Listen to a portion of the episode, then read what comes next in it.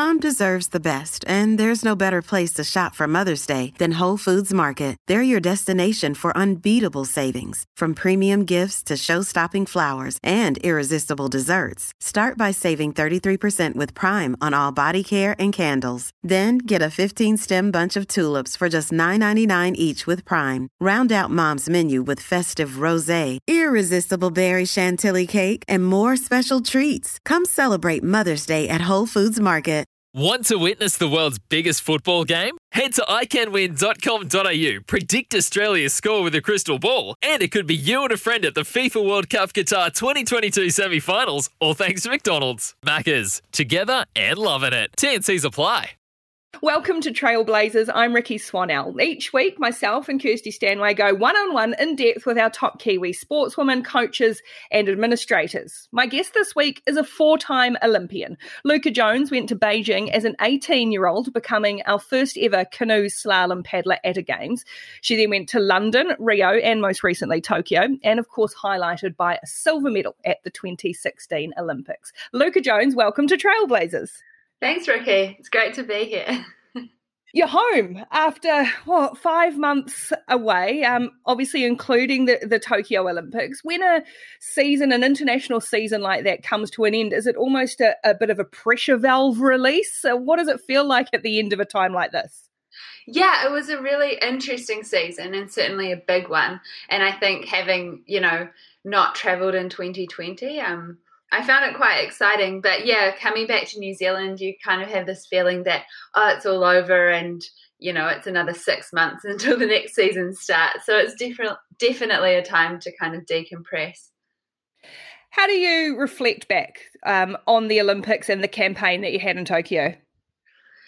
Yeah, I have really mixed feelings about it. I guess, you know, at the moment in MIQ, we're going through all of the debrief processes. So, you know, debriefing the season, debriefing the entire last five years. And I found the process quite difficult, actually. I think after Tokyo, you know, I went back to Europe and kind of tried to just move on from it. I found Tokyo so disappointing in terms of not achieving, you know, what I felt I was capable of and and what what I trained for essentially. So yeah, I kind of just moved on to the next race and then going through the debriefs, I had to really think about what went wrong. And um, yeah, I guess it dragged up a few things. Yeah, because I guess that's the thing, isn't it? Right, we watch on at the Olympics and we think, well, that's it, that's the year, right? But so many of you all carry on. Uh, there's still so many of the Kiwi athletes who are around Europe, possibly because some of them can't actually get home at the moment. But you know, it, it doesn't end. So, how do you reset and try and carry on after you say like that that disappointment that you had in Tokyo? Yeah, I guess when I got back to Europe, I had a little bit of time off and went on a holiday, and then you know, I felt less pressure for those races at the end of the year. Tokyo was the main event for me, and I guess the races afterwards were just a bit of a bonus. But I still had some goals. You know, I, I wanted to do well in the World Cup overall, and I wanted to just see what performances I could put down. I, I finished C1, I stopped doing that class, so I was kind of just focused on uh, K1 and also started competing in extreme slalom. So, yeah, it was quite interesting in terms of some new things going on as well. What um what were some of the things that you've kind of pinpointed from from Tokyo? Because I think was it the semifinals you had a storming semifinal, um, and then couldn't quite string it together on, on, the final. What do you look back on and see or change, or you know when you have to delve into it all? It must be kind of painful at times too. Yeah, absolutely. And I mean hindsight is always twenty twenty as well, but. Um, I guess you know, listening to Emma's podcast, you know, she she kind of had everything sorted in her life. You know, she was really grounded. And I think as an athlete, you know, if you're going out to try and win a medal to make your life better or to try and justify some of the sacrifices that you're making in your life, then it often doesn't end like turn out well. Um, and I think for me, I was kind of doing that. You know, I'd made a few sacrifices that um, yeah, I guess I, I felt maybe I was putting my life on hold a little bit, and then that added more pressure to the event in Tokyo. Whereas I think maybe if I'd sorted those things out a bit more, um, it would have helped just to alleviate some of that pressure. Is that something that as you get older too, particularly for a female athlete, you do find that you you are having to make life sacrifices while friends are probably getting married, buying houses, doing all of those things. You're, you know, trying to chase this ultimate dream. Yeah, it's really interesting being a female athlete. I think you feel like you've got this limited window of time to kind of fit a lot of things in. Um, yeah, and I guess you know, I'm kind of committed to another Olympic cycle now.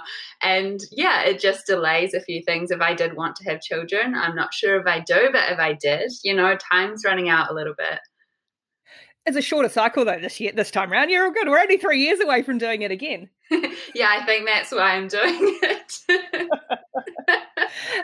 It's interesting that that that discussion about you know female and having kids and and knowing whether it's right or what whether it's something you want to do. Is that something that you the the cohort of our top female athletes do you guys discuss that together or who do you talk about that sort of thing with yeah, I mean, to be honest, I haven't really spoken to many people about it. I have some friends in canoe slalom um, who are around the same age as me, and we have discussions around that. But yeah, to be honest, it's not something that I've had an in depth conversation with anyone about, except for my nana when she's kind of adding pressure on me to oh, give yeah. grandchildren. yeah, exactly. Good one. Yeah, yeah always the families. yeah. Um, you mentioned the, the couple of other disciplines. So you decided to have a go at the C1 as well in this Olympic cycle. Um, it was a new uh, event for women. They've really worked to make a good gender balance in the Olympic canoe slalom hindsight, do you think, oh, I wish I hadn't gone on the had a got the C one and put all my eggs back in the in the K one basket, or how do you feel about the C one now? Because aside from the fact it looks really hard, it's very difficult, not great for the knees. Um, yeah, I think you know my C one campaign kind of started off really well in the in 2017 when I first started. I was getting good results at the World Cups. I was making finals. Um, but then in 2018, I just started to struggle. I think there were a few equipment issues, and then I kind of just lost my confidence. And in 2019, um, yeah, I was really on the fence as to whether keep whether to keep going or not. I felt it was slightly compromising my K1, but also it complements it as well. And you get, you know, at a race, you get twice the racing experience. So, yeah, I, I guess I just decided to keep at it. But in hindsight, maybe it would have been better just to focus on K1. Mm. And now, and you, you mentioned the other one, the uh, extreme. So that's now going to be an Olympic discipline. Just explain that um, to, to how that one works, because that one looks like hardcore, just a bit of fun and a bit of pain and everything, all a bit of chaos as well. it's so crazy. I mean, you know, in slalom, you're racing your own race. In extreme slalom, you're launching off a ramp with three other people and you're all just battling head to head down this course. And, you know, there's paddles flying everywhere. You're crashing into people's boats to try and jostle for position. And, you know, I think it's going to put a strain on the canoe slalom community's friendships by the time we get to Paris. but yeah, essentially, it's like ski cross or border cross. It's four people racing eh, down the river at the same time. You don't have like the traditional slalom poles, you just have some inflatable kind of poles that you have to go around. So it'll be two upstreams and like maybe three downstreams. And they have an Eskimo rolling zone as well. And it literally is like the in the rounds, it's the first two people cross the finish line get to go through. So yeah, it's wild. Yeah. Is it um is it just you just go for it? Like how how much more tactical or um comparison is there tactics is it just just go hardcore? Yeah there are tactics and i'm still kind of getting my head around them a little bit. Um every whitewater course is different and it depends where they put the gates as to like what the tactics are um, but certainly you know off the start like you could be the first person coming into one of the upstream gates which is great to be in front, but then someone can come in and like push you into the wall and kind of overtake you. So, yeah, you kind of sometimes got to hold back, which is counterintuitive. Like at the World Champs, I probably should have held back a little bit more, but you just have this instinct to go like guns blazing off the start once you hit the water off the ramp. And are the courses like, is it still sort of like the same width of a course uh, that, that you would see a K1? So that, except that there's four of you going down at the same time into a very confined space? Yeah, so it's exactly the same courses we race on in slalom. Um, yeah, so there's not much room for four people to get down. Is it the sort of thing, though, that as you say, when you were kind of like having gone to four Olympics and now committing to another cycle, is it the sort of thing that could maybe freshen you up a little bit? Perhaps how you thought the C one might, that didn't work out, but this one being slightly different just gives you that little fresher kind of element? Yeah, absolutely. And there's not as much kind of, um, I guess, you know, in extreme slalom paddling plastic kayaks, which is different, but essentially the techniques are similar. You know, you just have to be a good kayak paddler to do well in the discipline and then and learn the tactics. So I think it's really exciting actually to have a, a different discipline to kind of break down and and learn and just try and be really good at. Hmm. As you go do this, go and plan to do this again, can you I guess describe what the intensity of an Olympic campaign is and how it maybe ramps up over the as as those games get closer and closer each time?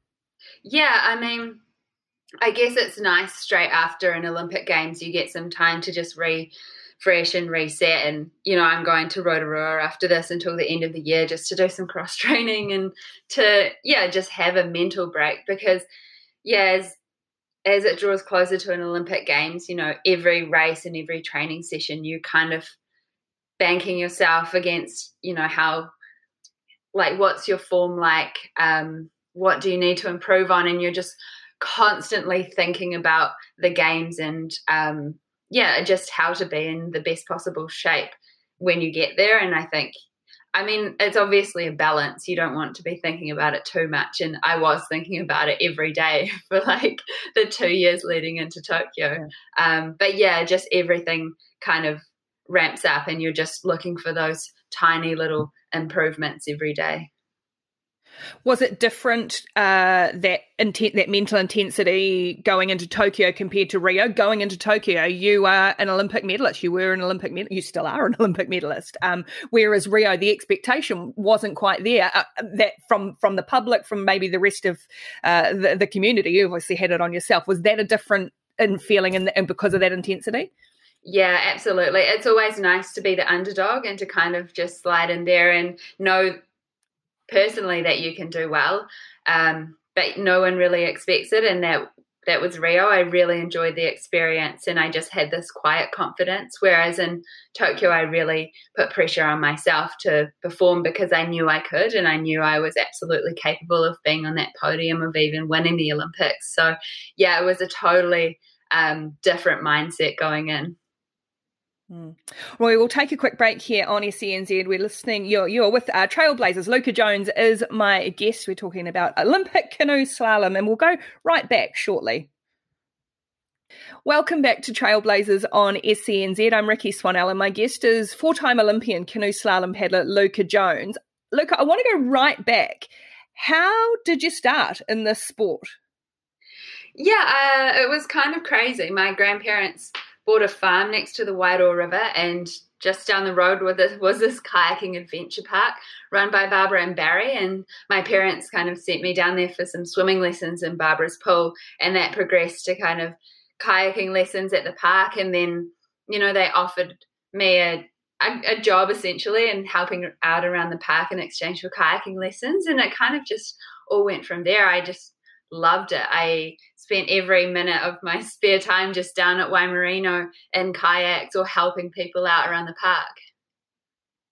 Yeah, I mean, most people from Tauranga or the Bay of Plenty region know Waimarino. Um. I from there, we our school camp was there. Um, I think intermediate, yeah, intermediate school camp, uh, Otumoetai Intermediate. You always used to go to Waimarino. How amazing uh that family and that facility that they have created and given to the community oh like i'm a bit older than you um over so many years yeah it is incredible and you know they had a dream of creating this facility and um just teaching people how to kayak and they turned that into a reality and they've just helped so many people kind of get out in a kayak and maybe overcome their fears in the water. And they're just such a supportive family. You know, I still get emails from them um, just wishing me luck for, for every race. Do they still have the um? Was it called like the flush and fly? And they'd flush a button, and you'd go down a ramp in a kayak and off the end. yeah, they do. How old I am. yeah, I went there um, at the beginning of this year actually, and I hadn't been to Waimarino in ages. And I went down the kayak slide. I think I went down five times. It was so much fun just shooting out into the river in a kayak. And I remember working down there, and would get his megaphone out, and he'd create all these crazy challenges. And I was always the one to like show people how to do those challenges. You know, it might be trying to paddle a barrel across the river or doing some sort of tricks off the high diving board. And yeah, it was always so much fun.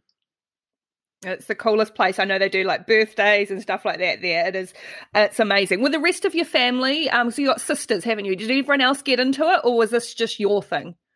Yeah, I had three younger sisters and they all tried it. You know, we'd always have our birthday parties down there. But yeah, they never really enjoyed it as much as I did. Um, they were into kind of dancing and singing and kind of the dramas, those sorts of things. And my younger sister, she was into different sports. So yeah, kayaking just became my thing, which it would have been cool if it was more of a family sport for us. But at the same time, you know, I know people who have to compete against their brothers and sisters for spots on the team, and it's nice not to be competing with them as as well. They must have been really supportive though of of you as this this obviously started to progress. Yeah, they're they're so supportive of me and I think like my parents kind of just let me do kayaking. They didn't put any pressure on me to try and perform in the sport or anything. You know, I had to clean my bedroom before I was allowed to go training. So, you know, they were kind of kept me grounded and and I think as a result, you know, I was really intrinsically motivated and just wanting to work hard and they'd just support me in whatever I wanted to do. Yeah. At what point, Luuka, did it become from a, a, school holiday job, mucking around in the water, learning new things, and to, oh, I'm actually got quite a bit of aptitude for this and I'm going to compete and train and do all of those other things? Yeah, I mean, when I was a teenager, we'd like, um, have a training program and we'd be out before school, like training on the Wairoa River, and we'd go away on weekends to Kawerau and the Kaituna to like just go kayaking basically. But I don't think any of us really understood what was required in the sport. You know, we were training, but we weren't actually doing the type of training that would make you good at canoe slalom. So I think when I went to the Junior Worlds in Slovenia in 2006, like it was a massive trip to go over to Europe to compete. And I think we all thought that we were pretty good because you know we were like the best in New Zealand and yeah we went over there and basically got smashed like I had a good run for me at the junior worlds and I was still like out the back of the field and I remember just coming on the plane on the way home I was like wow you know I have a long way to go if I want to be good at this sport. And I guess that was the moment where I felt I needed to make a decision whether to commit to canoe slalom and to try and get better. And to do that, you know, I needed to move overseas and to be in a different environment, um, or whether to go to university and kind of pursue that path. And obviously, so how did you? Slalom. Yeah, sorry, you yeah, yeah, basically. Yeah, I mean, fair enough. Because you went what? What? Seventeen? Uh, I mean, you were eighteen at Beijing, or around eighteen to go. So two thousand eight. So what? About seventeen, you went over to the UK. Yeah, I finished school and I I got home from the junior worlds and I said to my parents, I'm going to move to Nottingham next year and train with the British canoe slalom team. They were like, okay, cool. And then halfway through the summer, I was still mucking around, and Mum said, "Luuka, I thought you were going to Nottingham." And I was like, yeah, I am. She was like, well, you better start saving. Like, how are you going to get there? and I was like, oh, yeah, true. So I like, yeah, I got three jobs and I just worked so hard to get over there. Um, but it was actually, yeah, the best decision I've ever made to go over to Nottingham and to be in that environment and, yeah, just to train with some of the best paddlers in the world. But yeah, I was young and it was really scary. I knew one person in Nottingham basically, and that one person picked me up from the airport and helped me out a lot. Um, but yeah, I would. I think back now, and I yeah, it was such a a bold decision to fly across the other side of the world with my kayak to try and get better at the sport. Yeah, and brave parents and um, amazing parents to go, okay, well, this is what she wants to do. Well, we better send her off. Yeah, and I remember like there were a lot of tears at the airport. Um, mm. But yeah, I I'm so grateful to them that they just kind of encouraged me to go over there and follow my dreams. So you you were then um, not long later, you went to the Olympics, the 2008, the Beijing Olympics, and you became our first um, canoe slalom athlete. Then, what was that experience as an 18 year old? Is it was it almost of a case? Well, you don't know what you don't know at that age, so you just sort of roll with it a bit. Yeah, absolutely. I was so naive and just, yeah, not really sure what to expect, but um, Sarah Ulmer and Hamish Carter were actually like over there as kind of athlete support people, and they were so good to me. They like took me under their wing and just kind of supported me. And I was clearly young and just not really at the stage of being an elite athlete either. I kind of qualified through the Oceania spot. And it was quite unexpected, actually. So, yeah, I was just in awe of everyone over there who, you know, were kind of at the top of their sports and really going out there to compete. And yeah, I mean, obviously, it was just an experience for me being in Beijing, but it was quite life changing in that I left just feeling so fired up and motivated to want to, you know, stand on the podium at the Olympics and just to be a full time athlete in, in canoe slalom. What was the, I mean, there's probably more than one thing, but what was it from there that you thought, this is where I really need to do, it, like, really need to make the strides, or I need to commit to staying in Europe, or, you know, uni might be out the window? Was there any kind of one thing, or was it just that combination? I mean, to be honest, it, nothing really changed for me, even though I made that decision, because still at that stage, I just didn't really understand what was required in the sport. And I was putting so much effort in, but probably not getting the rewards just because I wasn't going about things in the right way. But um, having been to Beijing kind of opened up an opportunity to join a sports academy in Rotorua. I joined Waiariki, which um, they were a polytech and yeah, joined the sports academy and, and started getting some more support there, you know, like S and C and some physiology support and we were doing testing and stuff and still going to Europe for like six months a year to compete over there and train. Um, but we what was missing was kind of that direction and like a, a coach essentially to kind of take charge of that program and to sit us down and be like, you're kind of, you know, doing this not the right way, basically um, yeah, and just to kind of tell us what we could focus on more, just to get more out of ourselves. Who who is the us? Who are the who are the other people that you were training with, and who are also trying to get there at the time? Because it's a, I mean, it still is a relatively small sport in New Zealand terms, and and you were kind of like this all of a sudden the the the public face of canoe slalom. Um, there were like Mike Dawson, and some other paddlers. My friend Louise, um, we'd travel everywhere together. So yeah, there was like a small group of us, um, all kind of from the Bay of Plenty area, all training at the Kaituna together. So yeah, we were like, it was a really cool sort of environment. Um, with us all being friends and kind of just doing these cowboy trips to Europe. Um, but yeah, it definitely wasn't high performance. and were you still working working the three jobs and, and all of that at the same time, or did you actually go to uni?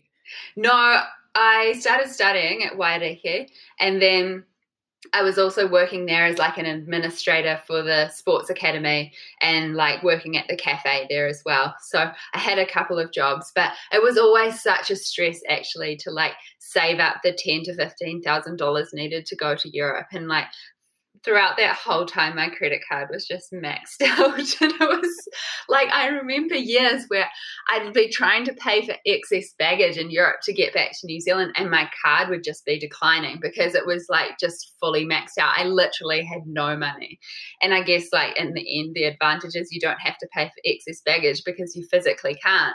But at the same time it's so stressful to then go back to new zealand and have to like you know, start saving up again, pay off that debt, and also to try and save for the next year.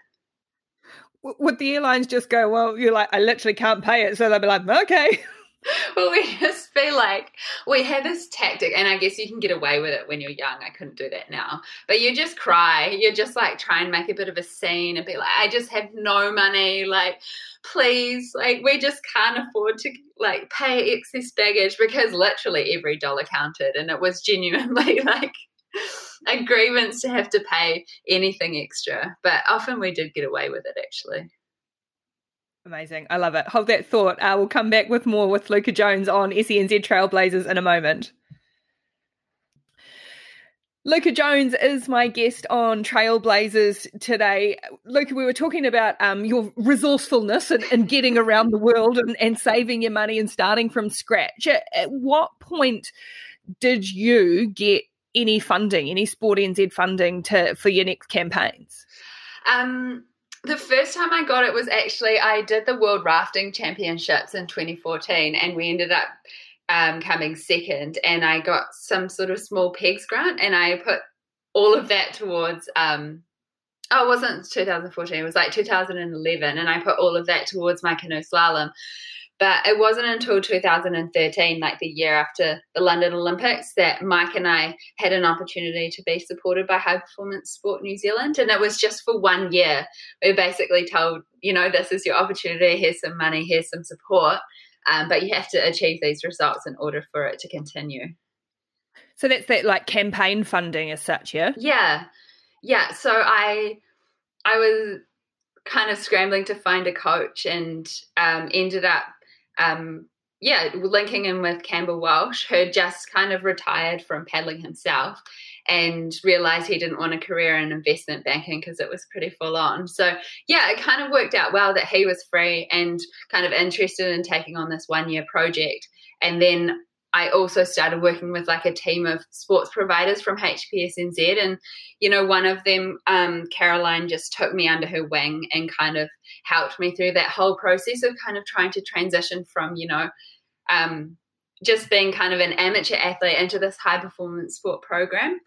Um, and at the same time, actually, I decided to move to Cambridge because I'm quite big on environments and just being in the right environments to kind of inspire you to be better. So I actually moved in with some of the rowers. I moved in with Twiggy and Scown and Lucy Spoors, and I just wanted to kind of learn more about how to be an elite athlete. And they were, you know, an excellent example of that it doesn't get much better than than Emma Twigg and, and Rebecca Scown who got you know they, they've, yeah. they've gone right. What how because I guess we sort of part of what we see with kayaking is that that free element to it. So how do you how do you kind of let that side go a little bit to become a high performance athlete, Olympic focused? Yeah, I think what I learned is that like you, you know, canoe slalom and rowing are very different. Um, but you know all of your off water processes need to be really in line you know like your nutrition your recovery and then on the water you know you're still kind of going through these processes of trying to learn skills and be better at them to be able to repeat them um, so yeah i guess you're trying to like be really rigid with all your processes but then at the end of the day you kind of need to towards a race transition from that like purposeful practice into that flow state and i think it's probably similar in like you know snowboarding or mountain mm-hmm. biking mm-hmm. and stuff like that um, you really need to be in that flow state for things to just be happening naturally and you can't be too rigid when you're out on the water you need to just be free and reactive and it's really hard actually to get into that state sometimes mm. was that so was that uh 2013 was that the first time you'd had a had a coach as well, or like a proper HP coach in Campbell? Yeah, I'd worked with some coaches, but just for like short amounts of time. Um, but yeah, this was the first time, and it was difficult because I guess I developed kind of all of these habits, and I had to break some of them down and just go back to the start. Which you know, I think I was 25 or 26 at the time, and yeah, it was really difficult just to kind of undo a lot of the things I'd been working on and then build back up again. But it was absolutely the best kind of approach for me. And I remember that year I needed to finish in the top 16 at the World Championships. And it was a really stressful kind of time because, you know, if I didn't achieve that, I wouldn't achieve, I wouldn't get more support to, towards the Rio Olympics, which were the ultimate goal. Um, but Caroline and my sports psychologist, um, Kylie, like they just really kind of grounded me into focusing on the processes and what I can control. And, you know, I did that and then ended up achieving my goal of 16th at the World Championships. Yeah, because I, I, guess that's the thing, right? There's always a lot of talk about how the funding model works and the pressure that it can put on. And, and I guess you're an example of how that campaign funding has worked, but it still is really stressful. So uh, you know, I guess it's tricky for you, I know, because you, you're still reliant on these people to fund you. But how is your your your view on, on that system um, which is very results medals focused. It's it's really tricky. Yeah, it is, and I guess because I did just manage to achieve those results when I needed to, um, it's worked out okay for me. But you know, I often think, what if I was on the wrong side of that result? You know, what if I was 17th instead of 16th? Would I even be here? And I think, yeah, it is really cutthroat, and I think maybe some athletes haven't thrived in that environment. Um, I think, especially when you're developing and you kind of need to be able to make mistakes, and your only event that counts in the year is the World Championships or the Olympics as your pinnacle event. Um, it adds a lot of pressure, and I think as you get older as well, um, it's kind of the living grant or the the performance grant that is on your mind as well. You know, like just what if I can't what if I have to get a job next year and have to put all my energy into that? It will definitely compromise what I'm trying to do and, you know, performing at the Olympic Games. So there's a lot of pressure, but also I kind of like that pressure as well and having, you know, quite a tight target to have to perform too. Yeah, I guess that's the thing too. And uh, there's been so much, and I talked about it with with Twiggy and and her podcast about um, the, the the scrutiny that is coming on that high performance system and the Cambridge system and all of that. But you know, I guess it's not everything fits in the same box, right? Everybody is different. Yeah, and I guess being able to kind of judge sports on an individual basis as well, and to kind of maybe sometimes remove that result, but look at you know the whole picture and how the athlete is progressing through their sports career, where are they at, what's their potential. Um, but yeah, absolutely, there's so much scrutiny and so much pressure on you know just trying to make the cut. Mm.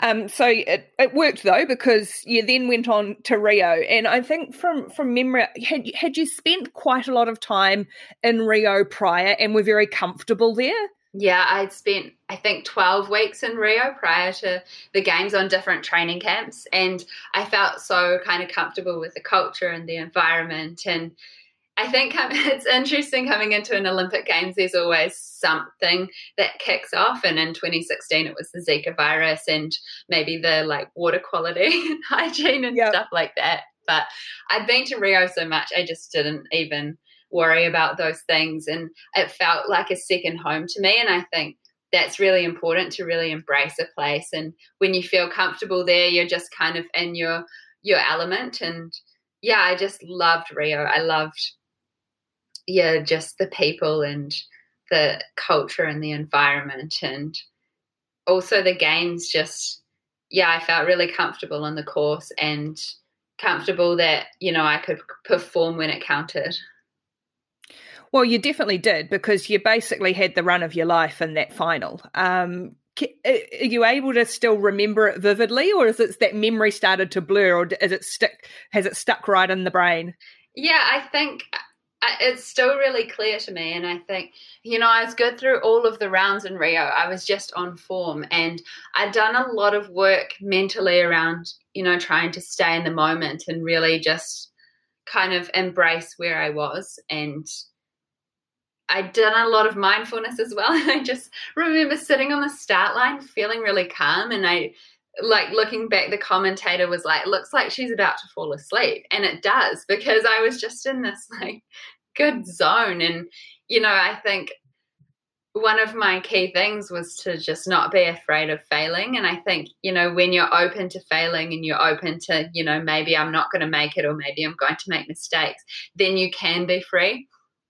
Um, and I just was. And I just remember, like, I don't know, just getting to the finish line and looking at the time and just being like, wow, you know, it was, it was amazing and and then uh, I think there was still a couple of goals, and then, then I think Jess Fox had a, a, penalty and all of that, and it just all sort of came together really. And then you've got Mike and the others diving and all of that. It must be such a, a happy, fond time of your life.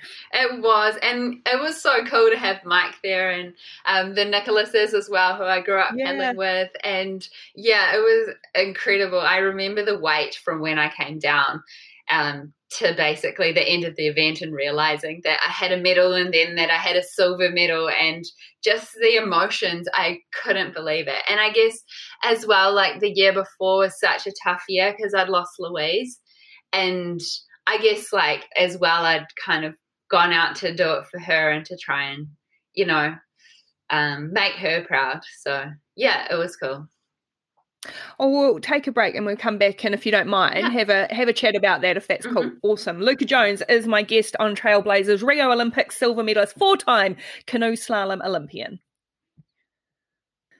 We've been chatting today uh, on SENZ to Luuka Jones on Trailblazers, a four time Olympian and Olympic silver medalist in, in Rio 2016. You've mentioned Lou a mm-hmm. couple of times, and uh, if you're happy to, to talk about her, um, she was a, a, dear friend who was who you lost in a kayaking accident in 20 early 2016, or was it like 2015? 2015. Yeah. 2015.